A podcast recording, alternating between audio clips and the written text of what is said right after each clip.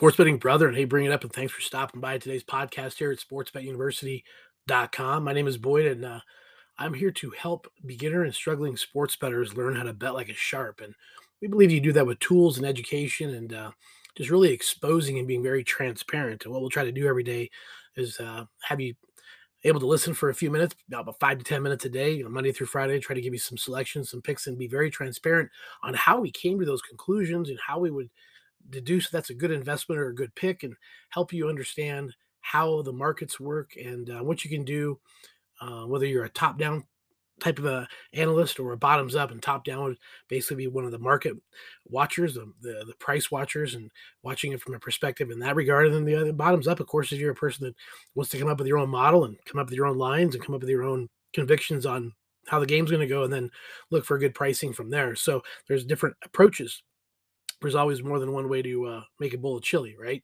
Um, gonna get into a couple things. We use oddsjam.com, we use the wolfline.com, we use some other tools and other things.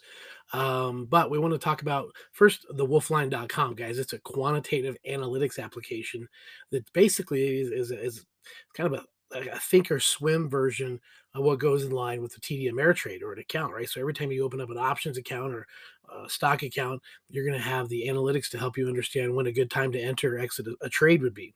Very similar is what the Wolf Line does and accomplishes relative to its Candyland color coded, easy to uh, monitor sides, totals, money lines, that kind of thing. And uh, we do have a couple of selections today. One's actually in the WNBA as it kicks off. We're going to be talking about WNBA, because, hey, if, if you don't care how you make your money, that is a great avenue to make some cabbage in the sports betting world. And actually, the Seattle Storm today, minus eight and a half at home. Uh, I believe it's against the uh, Minnesota uh, Lynx. That's a play that um, actually got from the Wolf himself. The Wolf, and uh, we have conversations pretty much daily talking about wagers and, and things like that. And I actually put out um, a YouTube video on um, some of the uh, wagers that we're looking at today from the Wolf line and MLB. And uh, just you know wanted to bring that up and, and, let you know that was a, pick that we want to share with you there. Also use using OddsJam. Now OddsJam.com um, is a betting tool as well. It helps you identify uh, where the best pricing is, and you're going to find that in order to be a sharp bettor, not only are going to win more than you lose, you're going to get the best price. I use an example actually in our YouTube video today with with OddsJam, in that I, I did a quick little sample. I had player A uh, bet $100 on five games, and then player B bet $100, $100 on the same exact five games. Both obviously won and lost the same because they both were on the same games. But the, the comparison was player B actually was down just under $45 because they had different lines. You know, player A using OddsJam was getting a line at minus 110. Player B was at a different sports book playing at minus 120. You know, player A was getting plus 145 on a dog. You know, player B a different sports book. And, and you don't go through OddsJam to place your bets, but you go through OddsJam to identify what sports book is the best place based on uh, kind of a true north of the, the OddsJam uh, betting line. So the OddsJam, OddsJam site helps you identify – the selections, and there's a ton of them in the markets, ton of the player props, ton of the uh, mainline bets, and uh, we have some free trials set up at both the Wolfline and OddsJam guys. So um, make sure you take advantage of those free trials.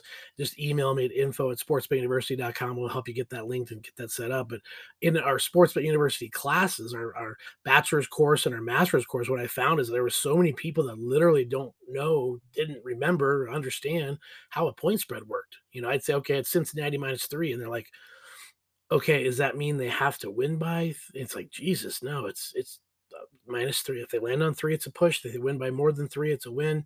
If they don't win at all or lose by, it's like I had to explain this since I really had to peel things back. But there's a lot of a lot of time and energy into trying to help everybody at whatever stage they're at. And the other big part of that's bankroll, you know, helping people understand, you know, maybe how much of a wager they should put together. So I do sort of a private consultation with people, help them get themselves structured, help them get a roadmap, help them get tools and uh, again, email me at info at sportsbetuniversity.com if you're a person that wants to get that going.